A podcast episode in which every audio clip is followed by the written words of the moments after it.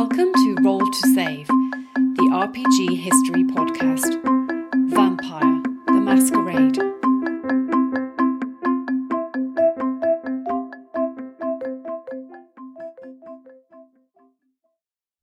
For today's show, we're going to be putting on a truckload of black eyeliner, listening to our favourite Cure songs, and talking about Vampire the Masquerade, White Wolf's epic game about, well, vampires.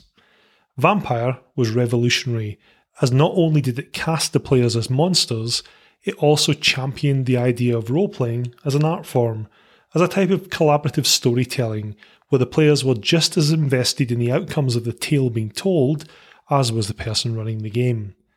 With an initial history of 13 years, followed by a seven year hiatus, or should we say torpor, Vampire is one of those classic games that forever changed the gaming scene. Its portrayal of vampires as modern creatures of the night, rather than frock coat wearing Eastern European aristocrats, had a strong effect on the wider horror genre, even leading to a legal spat with the creators of the Hollywood blockbuster Underworld when the creative minds at White Wolf pointed out that they might have copied just a wee bit too much from their creation. So, without further ado, let's sink our teeth into this groundbreaking game's history. Thanks for that, Ian. Now let's look at the history. When you look at the role playing games released at the beginning of the 1990s, a common trend emerges. Fantasy was out and dark sci fi was very much in. Corpse dealt with high tech conspiracies fueled by super science and magic dueling with each other, whilst Morpheus covered a world where characters linked minds in a high tech virtual reality simulation. I'm sure the title and the setting are a coincidence and have nothing in common with a certain famous movie franchise. Reichstar saw the Third Reich and the Empire of Japan conquering outer space before settling into a Cold War with each other, kind of like the man in the high castle, but with laser guns and aliens. Rifts blasted its way onto the scene, presumably dealing mega damage in the process, and introduced us all to the Rift's megaverse, while Torg saw the players take on the roles of heroic storm knights, arrayed against the extra dimensional entities that were lining up to invade Earth. Dark conspiracies, demonic forces from beyond enslaved aliens and conjured up a global depression that plunged the geopolitical and economic situation into ruin, allowing the forces of the dark to slip into our world to feast and rampage. However, if you want really bleak and bold settings, Time Lords is literally set at the end of time. Big themes, big settings. Therefore, if you were a games designer at the turn of the 90s, I can picture the acid wash jeans and flock of seagulls haircut from here, trying to conceive of the setting for a game that would flip the gaming scene on its head. You'd probably go hog wild with the elements that were proving popular and populate a barren, irradiated Earth with aliens, demons, Nazis, and knights. What you probably wouldn't suggest as a setting would be Gary, Indiana, birthplace of the Jackson 5. Located around 25 miles from downtown Chicago, Gary borders Lake Michigan and is typical of those US Rust Belt cities that saw their reliance on traditional industries cause them to enter an economic death spiral from the end of World War II onwards. Yet it was this cracked and crumbling landscape, with its boarded up houses, silent steel mills, and crippling unemployment, that inspired a young games designer by the name of Mark Rein-Hagen to conceive of a game set in a world where such urban decay was the norm and which was caused, at least partially, by the monsters who lurked in the shadows. Foremost amongst these monsters were the vampires, creatures of cunning and passion who controlled an unsuspecting human population from the darkness. Okay, so far, so dark conspiracy. In the grand scheme of things, this feels pretty similar to the other settings mentioned previously. Bleak World? Check. Beleaguered Populace? Check. Evil Monsters? Check. All we're missing now are the heroes, and that's going to be the players, right? Wrong. Rein-Hagen's ideas were never conventional, and unlike other games designers who would simply have taken the idea and cast the players as humanity's bold defenders, he he decided to flip the concept and ask the question what would it be like to be the monster? By this, he didn't mean what would it be like to be a creature who can shrug off bullets, move extra fast, and arm wrestle Mecha Godzilla without breaking sweat, but instead he focused on the psychology of the situation. Just what would it feel like to be a monster? A monster that used to be human. What would it be like to cling to that notion of humanity, the only thing you've ever known, while all the time wrestling with the monstrous, predatory urges that surge within you, urges that could sometimes bubble to the surface in the most bloody and tragic ways possible? What would it be like to exist in a society of creatures like this, each battling their own inner beast? The tagline of a storytelling of personal horror was never more apt. Vampire wasn't Mark Rein-Hagen's first game though. He'd been involved in games design for many years prior to his vampiric epiphany, and perhaps the game he was best known for up to this point was Lion Rampant's Ars Magica, a fantasy game set in mythic Europe which revolved around a society known as the Order of Hermes and their interactions with a world in which the supernatural and magical were very, very real. Unlike other fantasy games, this wasn't simply an RPG about a badass group of magi swarming around the countryside frying their enemies with spells. Instead, it had an extremely strong focus on storytelling, positing the idea that the players made up a troupe who took equal responsibility for the tale being told, rather than focusing on XP and loot taken from the cold, dead hands of the monsters. The idea resonated strongly with a lot of people, and two of the biggest fans were Steve and Stuart Wieck, publishers of a growing RPG magazine called White Wolf. Originally dedicated, like most other magazines of the time, to AD&D, White Wolf increasingly focused on more independent games and, in 1988, published a glowing review of Ars Magica. The focus in storytelling was seen as particularly praiseworthy, and as a result, nearly every issue of White Wolf from that point onward saw an article dedicated to the game. Rein-Hagen had big plans for Ars Magica. He loved the concept of a series of games set in the same consistent immersive world. He also loved the idea of being able to set Ars Magica in the modern day, with magic slowly dying and the Magi facing off against creatures like, amongst other things, vampires. However, it was not to be. Lion Rampant found themselves in financial hot water by the end of the 80s, and it looked like Rein-Hagen's dream of a multi game world was doomed to die.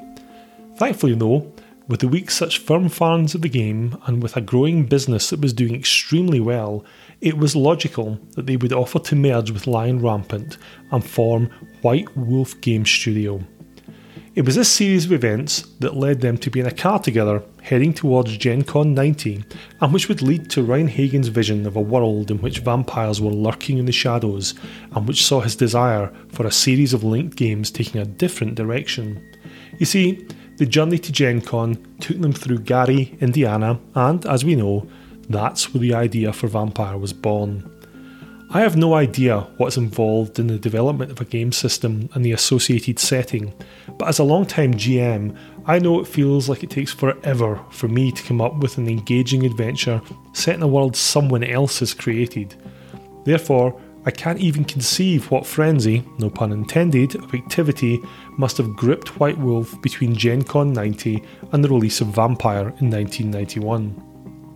Set in the world of darkness, a world just like ours but more corrupt, decaying, and violent, Vampire saw the players take on the role of the titular monsters, stalking amongst the human population and dealing with the night to night perils of unlife as undead, blood sucking monsters, the desires of the beast within, and coexisting in a society of alpha predators. The masquerade in the title referred to Vampire Society's first and most important law namely never making humanity at large aware of the existence of vampires, and this prohibition was a masterstroke to stop players running amok in the world of darkness. Because of the masquerade, there were no vampires wearing frilly shirts with lace cuffs and opera cloaks.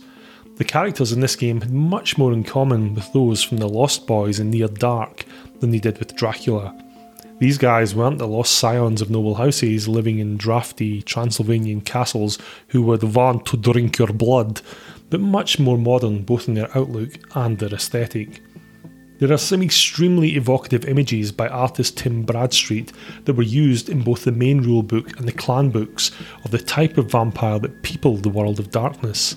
In a recent interview for a documentary on the history of White Wolf, Tim relates that when he was asked to do those drawings, he simply called up his friends, most of whom were in a band, and asked them to pose. The documentary is called, surprise, surprise, World of Darkness, and it's available on Amazon. It's well worth a watch. As well as some fantastic interior art, the cover of Vampire was a testament to the beauty of simplicity. A simple slab of green marble with a single red rose and the game's title above this instantly captured the imagination. Curiously, White Wolf had commissioned another cover by Dan Frazier, which can be seen on the cover of the first edition Player's Guide, but it was deemed too expensive and too generically RPG to be used for the main book. This was a great decision, for there is no doubt that the original, eye catching cover drew a lot of people to pick up the game in the first place. The book itself includes a lot of the kind of detail you'd expect from an RPG rulebook. There's background and setting information, rules and guides to character creation, but once those are out of the way, there's an additional 120 or so pages dedicated to drama and storytelling.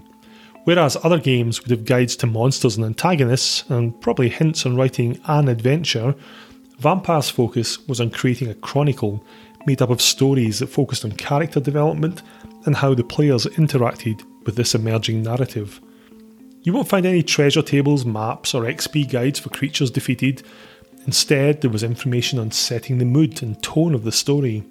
There were suggestions on running individual preludes for the characters, where they started as mortal, so they could experience the daylight world and realise just what it felt like and meant to be an undead creature of the night. Guides to creating suspense and using advanced techniques such as flashbacks and foreshadowing were included. In short, it was an evolutionary leap in the role playing hobby. This showed in the sales. Within weeks of its launch, Vampire was back to the printers for a second run. Of course, not everybody was a fan. Some magazines at the time lampooned White Wolf's style, citing the prose as purple and overwrought. There were elements of the traditionally male role playing hobby who chafed at the use of female pronouns throughout the book. Others felt that the use of the terms storytelling rather than role playing and storyteller instead of games master were pretentious. After all, wasn't this just D&D with fangs? There was also a tendency to stereotype both the characters in the game and the people who played as hand wringing goths, burdened by their angst and wearing way too much eye makeup. Regardless of these options, the game's sales were astronomical and the player base grew exponentially. Much like the growth of D&D in the 70s, Vampire blossomed in an age before the internet was widely and commercially available, and thus its popularity can be very firmly attributed to the fact that what was being done here was new, exciting, and well executed. By the end of 1991, White Wolf had published, in addition to the main rulebook, eight other supplements, including guides for the storyteller and players, adventures, and a couple of books, Chicago by Night and Succubus Club, that gave a sample setting. People still rave about Chicago by Night to this day, and that's because it's very clearly laid out, for the first time, how a city in Vampire the Masquerade worked. Not everyone would set their adventures in Chicago, but by using this book, it was very easy to take the framework and base your own city around it. Because let's face it, every vampire storyteller has set a game in their own city. I know I have. And this really was the beauty of the setting. Rather than having to imagine a vastly different fantasy realm, populated by creatures of legend and peopled with folk who had names like Golondriel and who talked with faux English accents, how much easier was it to imagine your own city, only worse? I know when myself and my co host Jason planned the Vampire Chronicles set in the town we were living in, it was very easy to look at some places and say, oh yeah, that's definitely controlled by the vampires. Come 1992, and Vampire was really making a splash. It won the Origins 1992 award for the best RPG rules. Curiously, these were hosted in Milwaukee, and the same year saw the release of the second city book, Milwaukee by Night. 1992 also saw White Wolf experimenting with an idea that Mark Rein-Hagen had for Ars many years before, namely that of combining different game lines within one cohesive world. The Hunters Hunted was released in 1992 and included rules for playing normal humans who had taken to hunting vampires. Well, I say normal humans, but this book did actually include rules for playing government agents, psychics, sorcerers, and truly faithful inquisitors. The sample characters did include a normal woman out for revenge, but they also included a 170 year old ghoul witch hunter blazing with true faith, an actual vampire, a mage, a werewolf, and a TV celebrity who makes a living from debunking supposed frauds, which are a far cry from vengeful housewife armed with a sharpened broom handle, a can of hairspray, and a lighter. As a long-time fan of Hunter the Reckoning and its focus on the everyman, it used to always rankle me when people would say, Oh, I don't like Hunter with its fancy powers. I prefer Hunters Hunted. It was much more realistic with its theme of normal people hunting the supernatural. This gripe aside, Hunters Hunted was a fun read, and it showed that Mark's vision of a multifaceted game world was possible. This was expanded upon in White Wolf's second similar release that year, Mummy, which allowed players to take on the roles of very different kinds of immortals. 1992 was also the year that White Wolf released Werewolf the Apocalypse and started a trend that would see White Wolf releasing a new game line every year for the next three years. By the end of 1992, second edition Vampire had been released, something that many long-time players still consider to be the high point of the line. With this, we also got the release of a little book called The Player's Guide to the Sabbat. Up until this point, the default setting of vampire had always been that of a camarilla, or camarilla if you're being traditionally Spanish, city. The camarilla were the sect of vampires responsible for the masquerade and who upheld the rest of the traditions. All the information in previous books about how cities worked, the hierarchies within them, and the types of vampires that lived in them, these were all camarilla. Both first and second edition include a page giving information about a rival sect of vampires known as the Sabbat, but there wasn't much information about them other than the fact that they revelled in their undead nature, engaged in some weird and questionable blood rituals, played with fire, and generally rampaged around like baddie vampires. This book and its companion volume, The Storyteller's Handbook to the Sabbat, were meant to change things and give us a proper look inside of the sect. The problem with these books is they did nothing but really give the Sabbat an image problem. If they were to be believed, the Sabbat was peopled with freaks and misfits who loved nothing more than murder, rampaging, murder, fire, murder, devouring the souls of other vampires, murder, and murder. Oh, and the sect was riddled with infernalists. It was their control of places like Detroit, Miami, and Mexico City that explained why these places were so awful to live in. Right, that must have been fun for a resident of those cities to read. The end of 1992 heralded the arrival of the first of Vampire's clan books. Much like each player had a class in D&D, in Vampire each character belonged to a clan, a supernatural lineage that explained what strengths, weaknesses and vampiric powers a character had. The clans also had rivalry with other clans, which generated a lot of the game's political content. This series of books would explain how each clan worked, what the social and political structures were like, and would offer the character creation and role playing tips for people interested in playing a character from each clan. As a long-time storyteller for Vampire, I've made a point to own most of these, and I can honestly say, with very few exceptions, after reading each one, my mind would be going, oh, I really fancy playing one of those. They really helped drag you into any given clan's culture and made them much more than a grab bag of vampiric stereotypes and powers. By 1993, Vampire was proving unbelievably popular, and an aggressive publishing schedule saw more and more books about the world of darkness falling into the hands of fans of the game. Clan books came rolling off the presses in droves, more cities got the by night treatment, and the Book of Nod, the vampire's creation myth, was published. This was pure setting material, there were no rules included, and it provided an in depth look at what many vampires believed was the literal truth of how they were created. It was also the beginning of what became known as White Wolf's metaplot slowly creeping into the mainstream. 1993 saw what some consider to be a slight misstep on White Wolf's part when they released Berlin by Night and included amongst the cast of the city's vampires two real life Nazis, Hermann Goering and Heinrich Himmler. While it didn't cause a hue and cry in the same league as a satanic panic of the 1980s, it did raise a few eyebrows. One of the most interesting decisions of this year was the release of The Masquerade, or rules for playing vampire in a live action environment. Now, I'm not going to go into vampire LARPing here, that'll be a separate podcast of its own, but this release slowly snowballed into an unstoppable force of its own and brought more and more people than ever into Vampire's world of darkness. Unlike other LARPs that saw people dressed like characters from Tolkien running around a muddy field whacking each other with foam weapons, this was a game that could be played in a club or a bar. The very nature of the Vampire's Masquerade meant that sharp wit and pointed conversation would serve you much better than a rubber sword. Plus, it was infinitely preferable, and less socially embarrassing, to wear a suit or your best clubbing gear to a LARP than running around looking like an overweight discount Legolas. Vampire's popularity continued unabated in the mid 90s. Yes, White Wolf had released rules for playing werewolves, mages, wraiths, and changelings, but none of them proved as popular as Vampire.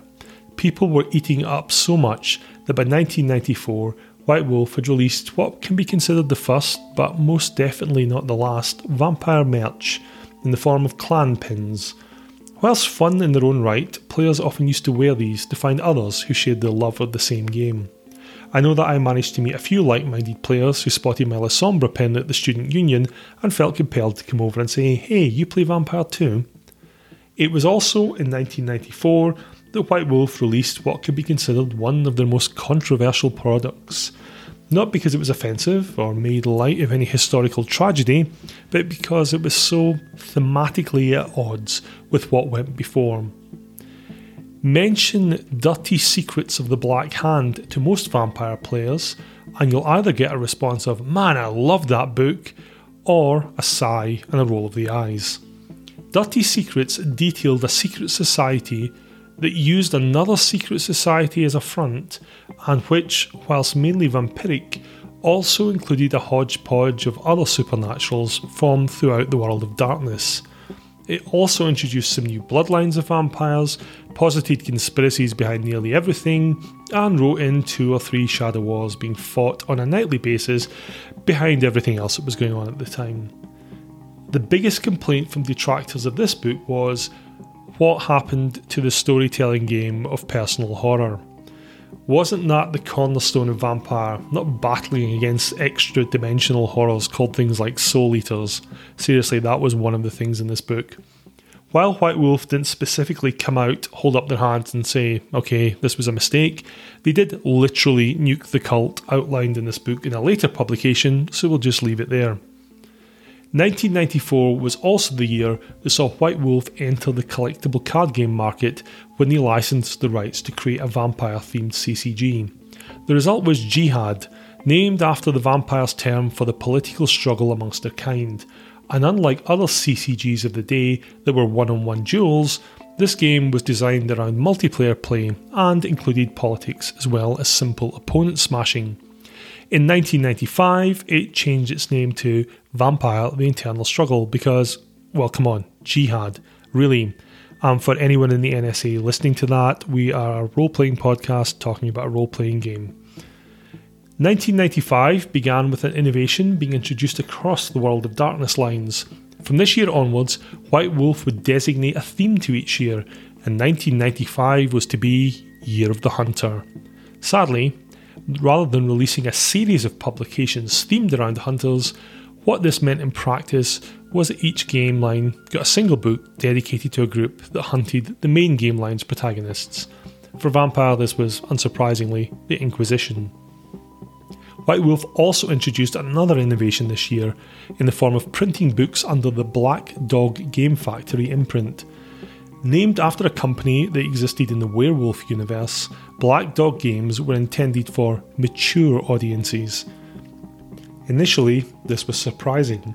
After all, White Wolf had always marketed themselves as games for mature minds. and some naysayers assumed that this was simply a marketing gimmick and that any Black Dog publications would simply be regular White Wolf publications only drenched in gore and nudity. Thankfully, the naysayers were proved wrong. Black Dog games simply dealt with subjects that needed to be handled with maturity, and which dealt with themes unsuitable for the less mature. Their first publication, an adventure called The Last Supper, saw the players take on the roles of mortals who attended a feast where, unbeknownst to them, they were to be the main course for the other guests who were all vampires. This book dealt with themes such as sadism, powerlessness, and having another's will forced upon you, so it's not surprising that White Wolf choose to brand it as for mature audiences only. Handled by the immature, this game would be horrific. 1995 was a high point for the World of Darkness. They had five games in the stable and, next to TSR, were the biggest RPG company out there. Oh, and Fox were going to be producing a TV series based in Vampire with Mark Rein-Hagen as the writer. Things could only get better from here, right? Unfortunately, the answer was no. Various problems had begun to hit the book trade in 1995, and over the next couple of years, the collectible card game bubble had burst. This was unfortunate, as White Wolf had put out two CCGs of their own, as well as licensing Vampire The Eternal Struggle to Wizards of the Coast. In addition, apart from Vampire, their other game lines weren't selling brilliantly. Wraith had been critically acclaimed, but was almost dead in the water, pun very much intended. Worst of all, Kindred the Embraced, the Fox TV series, was a total flop and was canned after eight episodes. The producers wouldn't listen to Rein-Hagen and ended up doing their own things thematically and story wise. As the man himself said, the show wasn't as good as it could have been if they only had listened to me more. All of these events led to a falling out between Mark, Steve, and Stuart, and as a result, Mark, the man who had conceived of Vampire in the first place, left White Wolf. Production continued throughout 1996 and 1997, but it was clear that a change of direction was needed, Amongst the publications during these years were various reprinted books and compilations of older material. The change of direction came in 1998 with the launch of a revised edition of Vampire the Masquerade. Unlike previous editions, this one was far more focused on metaplot, meaning the ongoing backstory that White Wolf was weaving through the whole tapestry of the world of darkness. Beforehand, White Wolf were keen to give you the history of the setting and leave it at that. Now, now they were making changes that could affect your games. Examples of this over the years to follow included the Gangrel clan leaving the Camarilla, the True Black Hand being literally nuked, and the Ravnos clan being almost extinguished in a fratricidal orgy of bloodshed known as the Week of Nightmares. Now, whilst I and a great many players had no problem with the Ravnos being wiped out, there was a genuine gripe from a lot of players that White Wolf had, intentionally or not, introduced an arms race into their games by focusing on metaplot.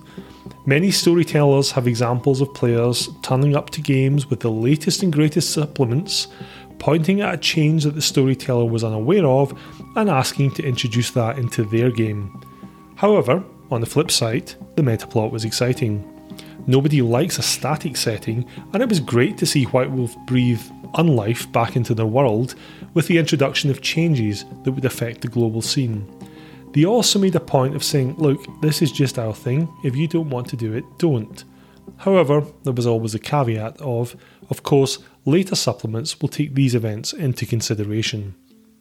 Along with the release of Revised Edition, White Wolf released guides to both the Sabbat and the Camarilla, as mentioned previously, the Sabbat had needed an image makeover for a while, and this book was exactly that.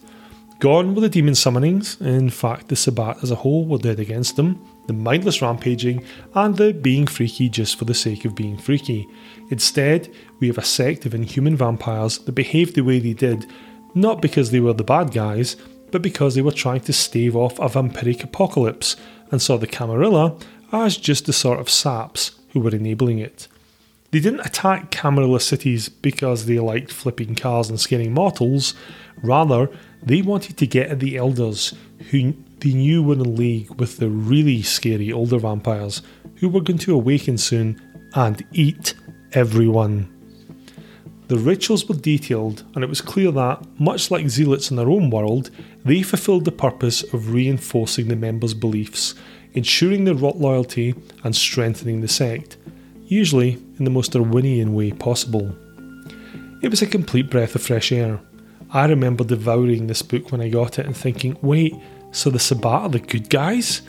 I also more or less instantly set about planning a Sabbat game of my own. As the millennium approached, White Wolf started publishing their clan novel saga.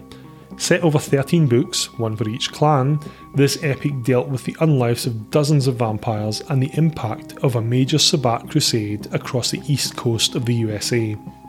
The very first book in the series, clan novel Toreador, caused everyone reading it to double take at the very end. All that meta plot advancing that I mentioned beforehand? Well, the end of this book saw it advance in the most gigantic and frightening way possible.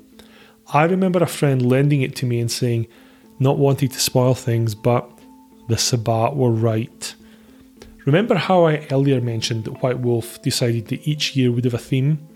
The year 2000 was designated as the Year of Revelations, with the fallout from the previous year's reckoning, which saw, amongst other things, the progenitor of the Ravnos clan awakening and destroying most of his filthy clan, in case I haven't mentioned it, would be addressed.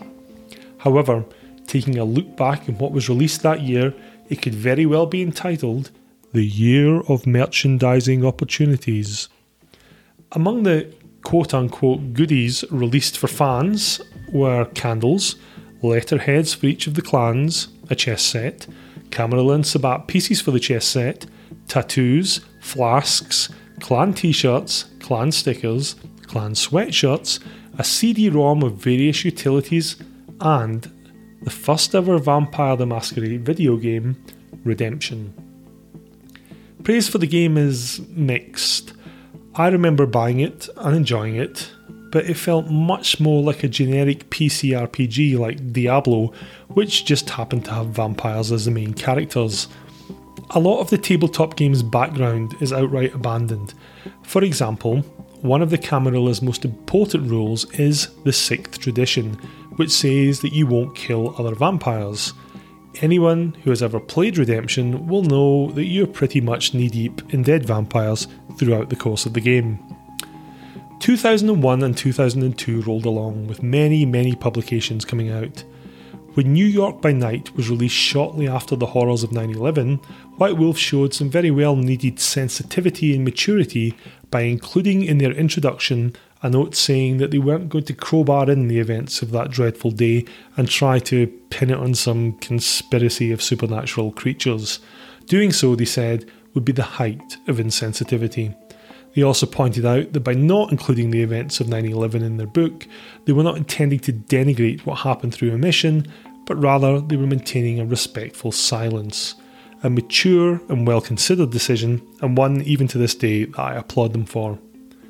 By the end of 2002, it was clear that White Wolf was beginning to struggle for inspiration when it came to supplements. They'd already released two books about blood sorcery that read very much like D&D spellbooks, and an Encyclopedia Vampirica, which was, well, an encyclopedia, which referenced characters and places from everything that had been released for Vampire up until that point. However, I remember when Havens of the Damned was released, a friend of mine asking, What next? Favourite cars of the undead? What could they do to keep things interesting? White Wolf clearly played by the law of go big or go home because in 2003 they announced the Time of Judgment, where they were going to end the world of darkness. Yes, they were killing all of their game lines. Gehenna, the vampiric apocalypse, was going to get its own sourcebook in 2004. This wasn't entirely unprecedented White Wolf did the same for Wraith in 1999 with the release of Ends of Empire, which killed off that game line. But Wraith didn't have Vampire's popularity, and more importantly, it wasn't White Wolf's cash cow.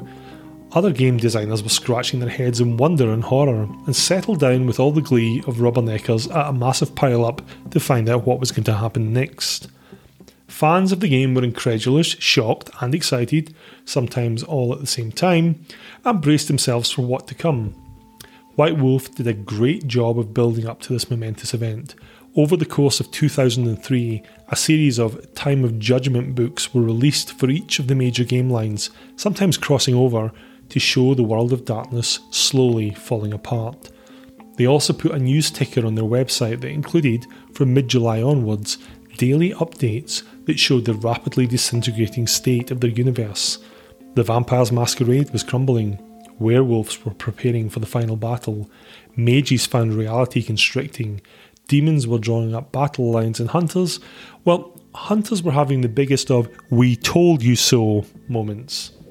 So it was on January the 14th, 2004 after 13 years of continuous publication that Vampire the Masquerade came to a bloody and fiery end with the Gehenna Sourcebook.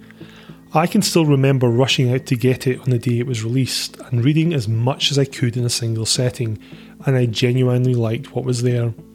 It was sad seeing one of my favourite games ending, but this was a very, very fitting ending. I won't spoil the contents of the book, there are people out there that would have read it, and it is a fun read, but I was left thinking, yep, I'm okay with that. Besides, White Wolf had already been promising a brand new world of darkness. Like all other vampire players out there, I was awaiting this Vampire the Requiem with bated breath, but I'm not ashamed to say I was a naysayer from day one. I had seen what had been teased to the pensive vampire loving public, I didn't like it. This wasn't brand new, it was a reskinned version of Masquerade. I was happy to be proved wrong though, and like many, many others, I bought the rulebook as soon as it was released. I won't lie, it was pretty. It also sold in truckloads. It just didn't do anything for me. The whole background was an amalgamation and reworking of various masquerade concepts, all peppered with, ah, nobody can remember what happened in the past, so just make it all up. I tried playing a game, even stuck with it for a few sessions, but it felt like Masquerade only gutted of everything that made it come alive. Yet vampires aren't alive, I know, stop being pedantic, you know what I mean. After that, I abandoned it, but wasn't surprised when the 20th anniversary edition of Vampire the Masquerade was published in 2011. Nor was I surprised when they continued to publish supplements for it, as it was proving popular. Vampire is now in its fifth edition, I'm guessing the 20th anniversary edition counts as the fourth, and I haven't played it yet, but from what I've read and understand, it's a continuation of classic Masquerade, but with new mechanics. Reviews so far seem fairly mixed, but I'll keep an open mind until I've actually played it. It's very difficult to understate the impact Vampire made on the gaming scene. Back in the early 90s, things were slowly moving away from the classic fantasy dungeon crawls to a far more open style of play, but Vampire was the first game to my mind to really focus on the social aspect of play over combat. It encouraged character arcs and personality development rather than the accumulation of powers, although I know plenty of vampire players who were totally in it for the cool powers. Most of all, though, it will be remembered as the first mainstream game to stand up and say this is about the story, not the system. It encouraged players to be as invested in the tale being told as the storyteller was. It encouraged those thinking of writing scenarios to focus on mood, theme, and the how of storytelling, rather than which rooms had traps and monsters in them where the treasure was to be found. In short, it encouraged a different style of play. Was it a better style of play? No, not at all. But it did show players and GMs you weren't constrained to one style of play. Not bad for a brainwave prompted by a trip to America's Rust Belt. That's probably why the city of Gary gets a dedication in the first edition. I don't know about you, but I feel a little bit drained after all that and that was Vampire the Masquerade A Brief History. We hope you enjoyed it. Tune in to the next part of this episode to hear us rambling on about our memories of the game. We're a podcast about old school role playing games, and if you enjoyed this episode, please get in touch with us on Twitter at SavePodcast or email us at roll.2.save.pod at gmail.com. You can also find us on Facebook by searching for Roll to Save. If you enjoyed this episode, please be sure to leave us a review on your podcast directory of choice. We really appreciate them and it really helps us with visibility. Thanks again for listening.